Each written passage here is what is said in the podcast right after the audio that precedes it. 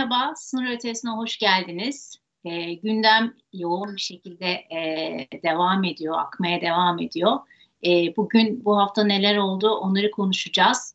E, kimler var? İstanbul Aydın Üniversitesi öğretim üyesi Doktor Filiz Katman hocamız bizimle beraber. Hoş geldiniz hocam. Merhabalar, hoş bulduk. Ve Yeni Şafak Gazetesi Dış Haberler Müdürü Sernur Yastıkaya. O da bizimle beraber. Hoş geldin Sernur. Hoş bulduk Betül. Evet başlayalım o zaman. Ee, tüm dünya Ukrayna Savaşı'nı konuşuyordu iki yıl önce. Çünkü artık 2023'ün sonlarına geldik. 2024 Şubat'a şurada bir şey kalmadı. Ee, iki yıldır e, yani bu savaşın başından beri herkes e, bu işgali yani Rusya'nın Ukrayna'yı işgalini kınadı, yüksek sesle kınadı. Başta Amerika Birleşik Devletleri olmak üzere Avrupa Birliği ülkelerinin Ukrayna'ya silah ve mühimmat desteği e, yardımı sürdü. Rusya'ya yaptırım üzerine yaptırımda bulundular. E, hatta bizzat Amerika Birleşik Devletleri Başkanı Joe Biden e, Putin'i Rusya'yı soykırım yapmakla suçladı. E, Uluslararası Ceza Mahkemesi Putin hakkında savaş suçları nedeniyle yakalama kararı e, çıkarttı. E, o günlerden bugüne geldik. Bugün e, iki aydır da neyi konuşuyoruz? İsrail'in e, Gazze'yi e, işgalini konuşuyoruz. Orada da e, savaş suçları işleniyor ve e, soykırıma varan e, bir saldırı e, gerçekleştiriyor İsrail. E, ve biz de tüm dünya kamuoyu olarak buna şahit oluyoruz.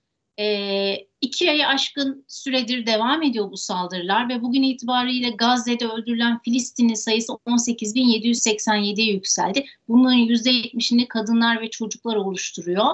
E, sivil yerleşimler, mabetler, hastaneler, mülteci kampları e, has, e, bombalanmaya devam ediyor. E, sadece Gazze de sınırlı kalmıyor. Batı Şeria ve Kudüs'te de işgalci gücün, İsrail'in cinayetleri devam ediyor, tutuklamaları devam ediyor ve insanları yerinden etme e, siyaseti sürüyor ve işgal e, tam gaz devam ediyor diyebiliriz e, Filistin topraklarında. Fakat e, Ukrayna'nın Rusya tarafından işgal edilmesi karşısında ivedilikle hareket eden e, Batı, Amerika Birleşik Devletleri ve işte onun küçük ortakları diyebiliyoruz. Artık Avrupa Birliği ülkeleri e, işgalci özne, işgalci güç İsrail olunca söylem ve eylemlerinde 180 derece değişikliğe gittiler. Ee, Birleşmiş Milletler Güvenlik Konseyi'nde Birleşik Arap Emirlikleri tarafından sunulan ateşkes kararı e, vardı. Bu görüşüldü. E, ne oldu burada? Önemli bir şey oldu aslında. Amerika Birleşik Devletleri bu sefer tek başına e, tek olarak e, vetoda bulundu ateşkes için. E, üstelik bu e, Birleşmiş Milletler Genel Sekreteri Guterres'in 1989-89'dan beri hiç kullanılmamış olan 90, 99. maddeye dayanarak yazdığı acil ateşkes talepli e, mektubuna rağmen e, yaptı bunu e, ABD. E, bu da yeni bir kırılma noktası olarak kayıtlara geçti. Sernur sen bu hafta bir yazı e, kaleme aldın.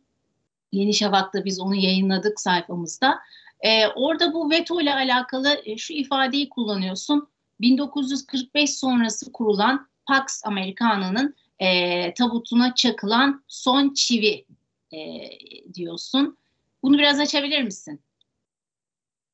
E, tabii Betül. E, öncelikle tabii e, iki ay aşkın zamandır Gazze'de katliamlar devam ediyor. Bu Hı-hı. sırada ABD'de her ne kadar bazı söylem nüans söylemler nüansları olsa da e, hem e, cephane vererek hem de siyasi düzlemde hem de ekonomik düzlemde İsrail'e kayıtsız şartsız e, desteğine devam ediyor. Tabii senin de bahsettiğin gibi bu geçtiğimiz Cuma günü e, gerçekleşen Birleşmiş Milletler Güvenlik Konseyi'ndeki oturumda ABD'nin e, İngiltere'nin bile çekimsel kalmak zorunda hissettiği bir durumda tek veto kartına tek başına sarılması ve kullanması aslında daha önce Cumhurbaşkanımız e, Recep Tayyip Erdoğan'ın da bahsettiği gibi yani Birleşmiş, Birleşmiş Milletler'de bu beş e, daimi üyenin e, dünya barış ve istikrarına herhangi bir katkısının olmayacağının e, en net e, görüntülerinden birisini oluşturuyordu. Burada tabii ABD'nin yeri ayrı çünkü ABD aslında 1948'den özellikle 1967'den beri İsrail'e her platformda kayıtsız şartsız destek veren bir ülke ki bunların başında da Birleşmiş Milletler geliyor. Hem Birleşmiş Milletler Güvenlik Konseyi'nde hem Birleşmiş Milletler Genel Kurulu'nda İsrail'e karşı alınan, İsrail'in iş, işgalini kınayan, İsrail şiddetini kınayan, İsrail'in 1967 sınırlarına dönmesi gerektiğini belirten her türlü kararı bugüne kadar veto etmiş bir ülkeden bahsediyoruz. Hı hı. Peki yani geçen cuma neden farklı diğerlerinden çoğu kez bunlar oluyorsa?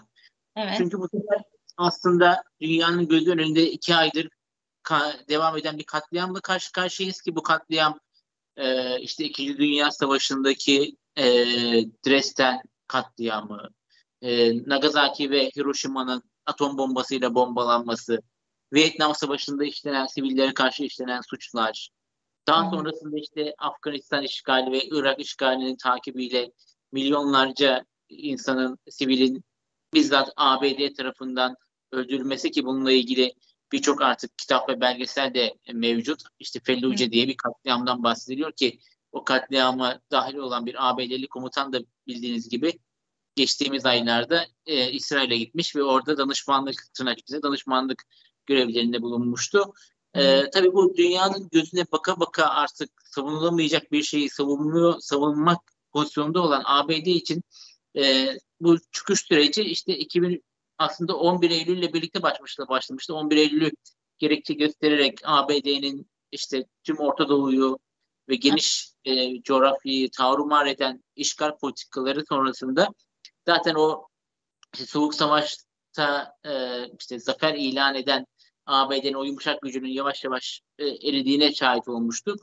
E, şimdi ama son gelinen noktada artık kaba gücünün bile yetmeyeceği bir durumla karşı karşıyayız. İşte 1945 sonrası kurulan bu Pax Americana denen ABD barışı yani ABD öncülüğündeki e, kurulan e, ekonomik, siyasi ve e, diplomatik düzenin tamamen sonuna gelindiğini gösteriyor. Çünkü dünya halklarıyla ve diğer ülkelerle ABD arasında çok büyük bir fark oluşturmuş durumda. ABD artık düzen kurma gücünü tamamen kaybetmiş durumda. Barışı koruma gücü im, imkanını tamamen yitirmiş durumda ki bunu da e, zaten kendisinin başrolde olduğunu görüyoruz. Aynı zamanda e, kaba güçlüleri de artık işleri götüremiyor. İşte biraz sonra belki bahsedeceğiz e, programda. Ukrayna meselesi de burada gündeme geliyor.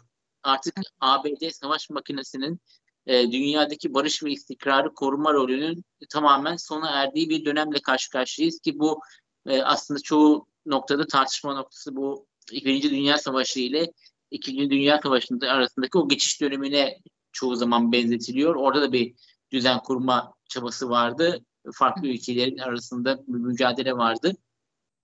Ki hatta işte İkinci Dünya Savaşı için Birinci Dünya Savaşı'nın devamı olarak nitelendirilir. Çünkü orada çözülmemiş pek çok problemin yansıması sonucu İkinci Dünya Savaşı'nın ortaya çıktığından bahsedilir. Bu çerçevede ABD'nin e, işte 1945 sonrası savunduğu her ne varsa onları teker teker geride bırakarak elinde sadece bir büyük bir savaş makinesi ki bu savaş makinesinin de artık e, çoğu ülke tarafından e, kabul görmediği ve e, aslında e, bir rakip unsur olarak görülmeye başlandığı ABD'nin e, her türlü cazibesini kaybettiği bir döneme girdik.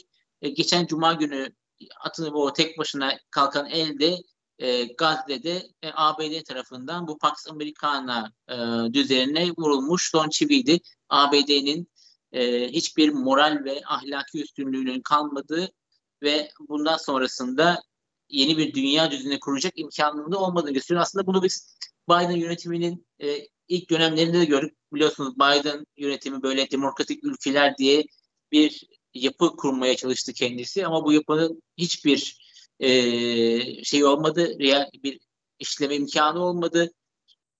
Oluşturulan listeye baktığınız zaman e, aslında demokrasiyle uzaktan yakından olmayan, ülke, olmayan ülkelerin de dahil edilmeye çalışıldığını ve bu aslında bu şeyin yönetim sistemin ABD'nin bulunduğu platformların hiçbir şekilde artık geçerliliğinin olmadığını görüyoruz. En son mesela yine başka bir konu var.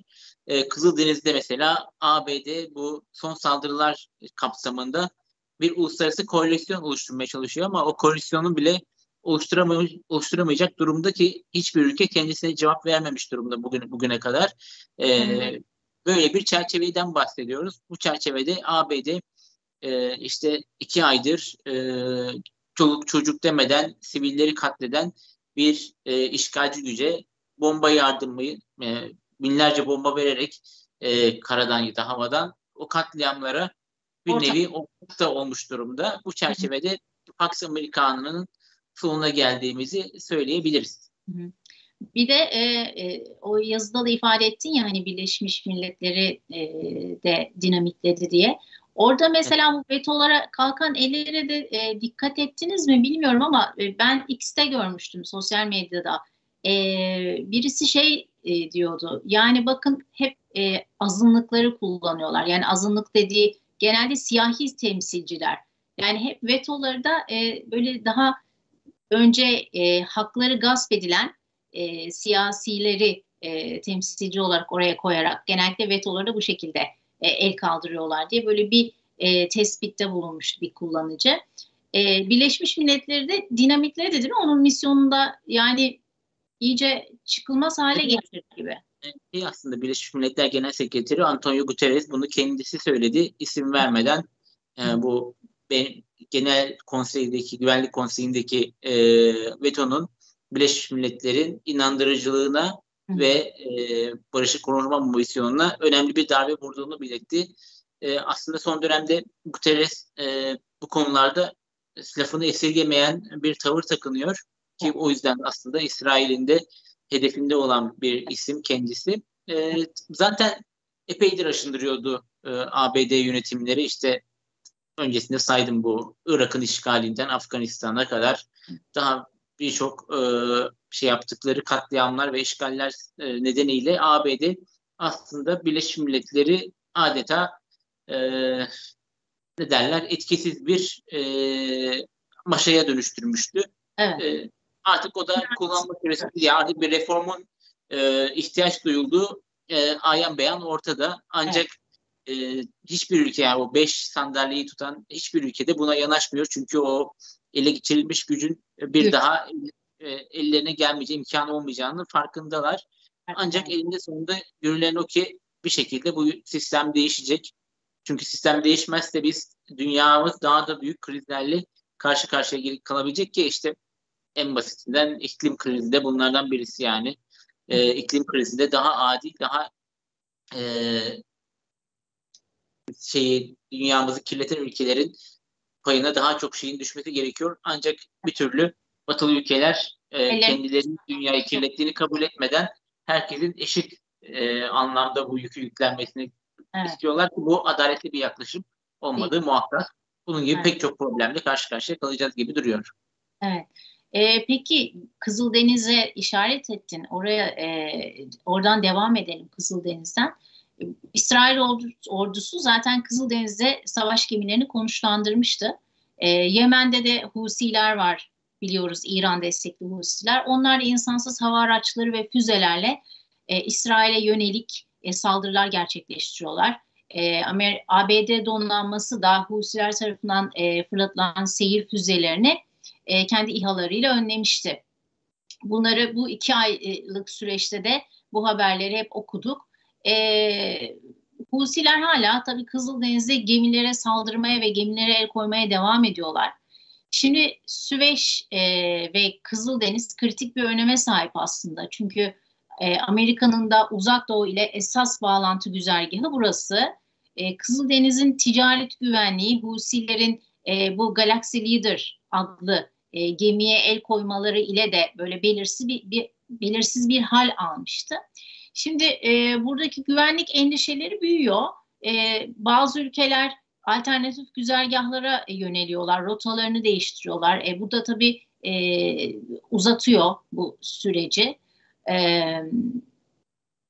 küresel enflasyon da olumsuz etkilenir e, diye bekleniyor. Zaten bu söyleniyor, dillendiriliyor. Bu arada İran'da e, Amerika'ya bir yandan gözağı vermeye e, devam etti. Ne yaptı? İşte İHA'ları Basra Körfezi'ne giren Amerikan donanmasının işte bu beş yıldızlı uçak gemisine e, uçak gemisini yakından takip etmişti İHA'larla ve onları görüntülemişti. E, bu e, Katar'da e, bir açıklama olmuştu. Amerika Birleşik Devletleri Ulusal Güvenlik Danışmanı e, geçen hafta gazetecilere bir demeç vermişti. Dedi ki Washington'ın Kızıldeniz'de gemilerin güvenli geçişini sağlayacak bir deniz görev gücü üzerinde diğer ülkelerle görüşmelerde bulunduğunu ifade etmişti.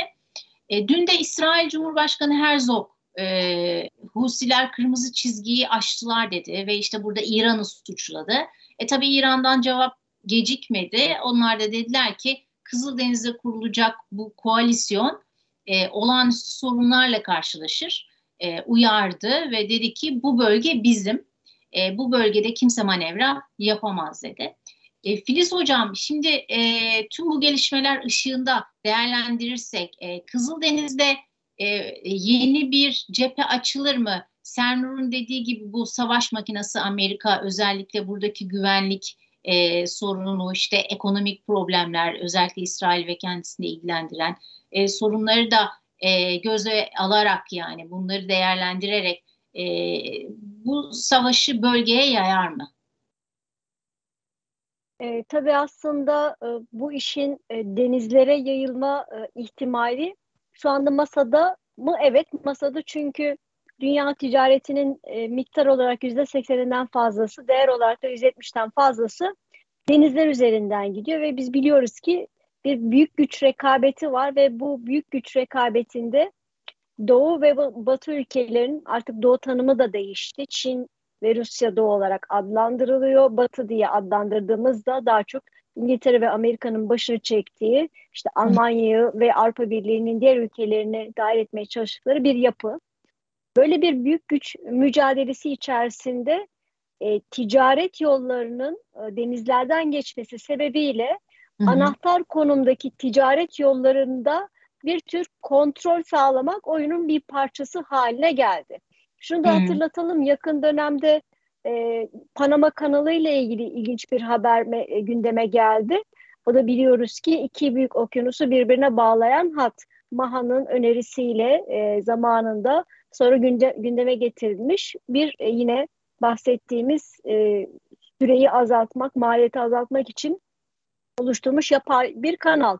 E, şu anda kullanılması gereken su miktarı sebebiyle yükseltebilmek için gemileri e, maliyeti daha da arttırdı ve alternatif yollara gemilerin e, yöneldiğine dair açıklama var. Şimdi durum böyle olunca e, bunun hı hı. yarattığı bir maliyete ilave maliyetler gelirse dünya ticaretinde başat konumunda ülkelerin durumu ne olur? E, bence asıl bakılması gereken nokta bu. Yani Çin'in hangi güzergahları kullanmada ağırlık vermesi e, ile yakın dönemde tek kuşak tek yolun deniz ticaret hattı dışında kara ticaret hattının da olduğunu da biliyoruz. İşte İran üzerinden bir karayolu açıldığını biliyoruz. Oradan Rusya'ya giden, Çin'den Rusya'ya giden. Yine hı hı. Türkiye üzerinden geçen e, eski İpek yolunun canlandırma projesini biliyoruz. Yine bunun demiryolu hat, hatlarıyla zenginleştirme çabaları olduğunu da biliyoruz. Şimdi bu alternatiflerin de masada olduğunu düşünürsek e, fa, fayda maliyet analizi yapıldığında devletler e, bu tür se- seçenekleri masaya koyarken bu tür fayda maliyet analizlerine bakarlar. Eğer burada maliyet ve fayda arasında çok ciddi bir e, açıklık varsa, e, bir boşluk varsa, bir e, pergelin iki ayağı çok uç noktalara varıyorsa e, bunu pek tercih etmezler. Yakın dönemde belki şu notu da düşmek gerekiyor basına düşen bir haber tabii ki teyidin e, muhtaç. Amerika hı hı. Birleşik Devletleri'nin İsrail'e aralığın sonuna kadar süre verdiği, ondan sonra bu e, desteğini çekeceğine dair hem siyasi hem de askeri desteğini çekeceğine dair e, gündeme gelen e, bir haber var. Yine e, sosyal medyada yakın dönemde e, bu siyaset biliminde önde gelen isimlerden e, yavaş yavaş Amerika'nın bu o, politikasının e, ahlaki ayağının e, çok boş olduğuna dair çok üst perdeden açıklamalar baş, e, gelmeye başladı. Çok önde gelen isimlerden acaba aynaya baktıklarında utan, utanıyorlar mı? E, dileri bir gün utanırlar gibi çok gerçekten e, üst perdeden konuşmalar e, duymaya başlıyoruz artık.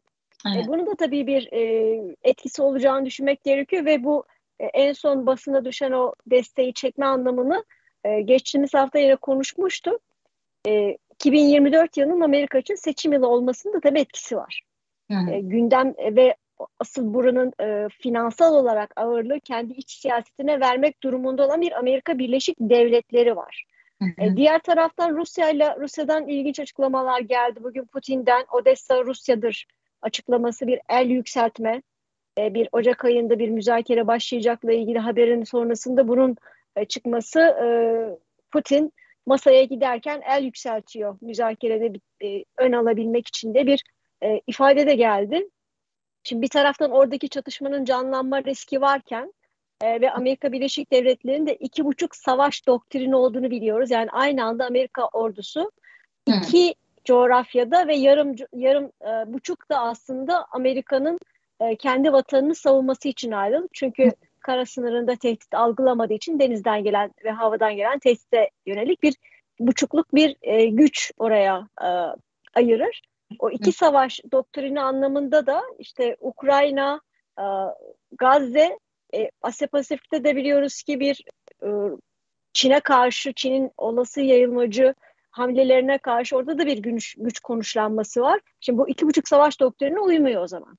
Birisini Dolayısıyla eş zaman eş zamanlı pek çok gelişme olduğu için şu anda e, bütün bunları nereye doğru evrileceğini iyi bakmak gerekiyor. Yine bu e, deniz dediğimiz zaman tabii Gazze'deki rezervler meselesini e, gündeme taşımak gerekiyor. Ticaret boyutunun e, bir e, diğer e, kanadı bu işin enerji boyutu. Çünkü İngiltere'nin e, Gazze şeridindeki e, rezervleri arama hakkı 99'da imzalanan anlaşma 2024'te doluyor. Ve Hı. yakın dönemde Çin'le anlaşmanın e, son e, tamamlanmak üzereyken bu e, saldırıların başladığını da biz biliyoruz. E, diğer taraftan e, Türkiye e, garantör Türkiye garantörlüğünde e, ve Mısır garantörlüğünde bir e, oradaki rezervlerin hep beraber çıkartılması için başka bir anlaşmanın da ilan edilmek üzere olduğunu e, da öğreniyoruz. Yani çok fazla eş zamanlı olarak e, taraflar oradaki rezervleri çıkartabilmek için anlaşılan o ki e, herkes bir müzakere derdinde. Diğer taraftan Kıbrıs'la ilgili çok ciddi haberler düşüyor Hı. ve e, daha önceki yayınlarda yine konuşmuştuk hem Amerika Birleşik Devletleri'nin hem İngiltere'nin bir anda oraya çok ciddi bir yığınak yapması e, uçakların e, taşıyabileceği kadar e, orada bir deniz gücünü bulundurmaları, gözlem uçaklarını bulundurmaları e, bu aslında çok azımsanacak bir gelişme değil. Çünkü daha önce bu kadar fazla büyük bir e, oraya doğru konuşlanma yok. Ve yine e, Filistin tarafından gelen e, bilgiler e, bir şekilde yaralanan ve işte el, ele geçirilen e, mühimmatın Amerika kaynaklı olduğu. Hatta Amerikan askerleri, daha önce Ukrayna'da görülen Amerikan askerlerinin şu anda e, o bölgede Gazze'de görüldüğüne dair e, çok ciddi haberler var. Evet, Durum öyle. böyle olunca bir taraftan da işte Batı Şeria ile ilgili bir plan da e, harekete geçirilmiş durumda. Çok fazla e, alanda bu mücadele sürerse bu ne kadar sürdürülebilir ve istenen sonucu elde edebilir? Aslında bence temel parametre bu olacak. Çünkü e, finansal olarak da çok ciddi sıkışan bir Amerika Birleşik Devletleri olduğunda yine hatırlatmak gerekiyor. Özellikle evet. e, bu o Fed'in e, meselesinde. Evet oradan o zaman devam edelim. Finansal sıkışma var dediniz ya. Gerçi son 5 dakikam çok az bir zamanım kaldı. İkinize de söz vermek istiyorum. O yüzden çok hızlıca alırsam cevapları kısaca sevinirim. Ee, biliyorsunuz Ukrayna'ya olan Ukrayna'ya olan e, finansal desteğini, yardımını e, daha fazla sürdüremiyor Amerika Birleşik Devletleri. Cumhuriyetçilerden de büyük bir dirençle karşı karşıya. Belçika ve Almanya'nın da açıklamaları oldu. Yani biz artık kendimizi savunamayacak e, durumdayız. Çok fazla hani yardımda bulunduk demek istiyorlar. E, zaten Zelenski'nin son Amerika'daki temaslarında da bunu gördük ve 200 milyon dolarlık bir teselli ikramiyesiyle aslında e, oradan uğurlandı gibi oldu. Şimdi böyle e, buna baktığımızda Amerika Birleşik Devletleri'nin e, oradan e, ve işte NATO üyelerinin desteğini çekmesiyle savaşın sonuna gelinir mi? E, Putin el yükseltti dediniz. E, barış görüşmeleri başlar mı? Sernur önce sana söz veriyorum. Sonra Filiz hocama e, soracağım ama çok kısa. Yani aslında o biraz önce ilk gün e, konu başlığındaki Pax Amerikana'ya bağlanıyoruz buradan. Şimdi sen İran Savunma Bakanı açıklamasından bahsettin. Şimdi e, insanın ister istemez soruyor ne alaka yani? İran'ın yerini biliyoruz, coğrafyasını biliyoruz. İşte Babil Mendeb ve Kızıldeniz'i biliyoruz. Bu aslında başlı başına ABD'nin e, kendi işlediği, yarattığı bir sonuç. E, 2003 yılında Irak'ın işgalinden sonra öyle bir jeopolitik or- ortam oluştu ki İran işte Yemen'e kadar nüfuz etme imkanını buldu. Burada Hı. ABD bunu bilerek mi yaptı, bilmeyerek mi yaptı o başka bir soru ama Ukrayna'da da başka bir e, durumda karşı karşıyayız sonuçta. Aslında bu 90'lı yıllardan başlayan bir süreç. 90'lı yıllardan beri batılı ülkeler Ukrayna'yı Rusya karşısında bir gaza getirip sonrasında da yalnız bırakıyorlar. İşte ilk önce ellerindeki nükleer silahları bıraktırdılar. Sonra stratejik e, bombardıman uçaklarını bıraktırdılar. En sonunda e, belki de kazanamayacağı bir e, savaşa girmesini e, ki o zamanlar biz Yeni Şafak gazetesinde e, bundan bahsetmiştik. Yani savaş e, yaygaracıları diyerek. E, evet. Sonun günün sonunda işte iki yıllık bir sürede Amerika Birleşik Devletleri kendi iç siyasi problemlerine, kendi iç siyasetine dönme bahanesiyle Ukrayna'yı e, Rusya ile baş başa bırakmış durumda. İşte Filiz Hoca da bahsetti. Odessa'dan bahsediyor şu an.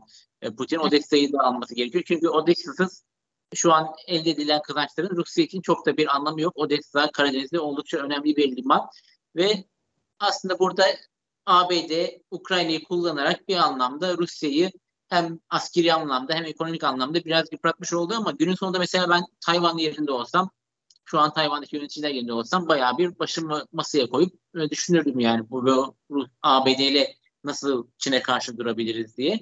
E, bu anlamda e, 2024'te ben e, bir müzakere masasının tekrardan gündeme getirileceğini ve hatta belki o masaya Zelenski bile oturulabileceğini düşünüyorum. Çünkü Zelenski'nin bu saatten sonra bu kadar toprak kaybedilmişken Rusya'ya barış masasında evet demesinin imkanı, siyasi maliyeti de çok yüksek olur. Böyle değil. Ben sözü Filiz Hoca'ya bırakayım. Filiz Hocam siz ne düşünüyorsunuz? E, tabii bu kadar fazla Batı'nın e, odaklandığı başka bölgeler olduğu e, noktada e, Rusya'nın bir hamle yapma ihtimali e, görünüyor. E, boşluğu doldurmak anlamında ve Ukrayna'yı en zayıf haliyle yakalama e, ihtimali bulunduğu için orada da tabii Rusya'nın elindeki e, mühimmat ve lojistik desteğinin ne kadar sürdürülebilir olduğunu kontrol etmek gerekiyor. O verilere bakmak gerekiyor. Evet. Peki o zaman e, programımızı sonlandıralım. Çok teşekkür ediyorum değerli katkılarınız için. E, bu, bu hafta Kızıldeniz'i konuştuk. Pax Amerika'nın sonuna mı geldik? E, onu konuştuk ve e, Ukrayna'da sona mı gelindi? Ukrayna-Rusya savaşında e, ona değinmeye çalıştık. Çok teşekkür ederiz bizi izlediğiniz için. Haftaya görüşmek üzere. Hoşçakalın.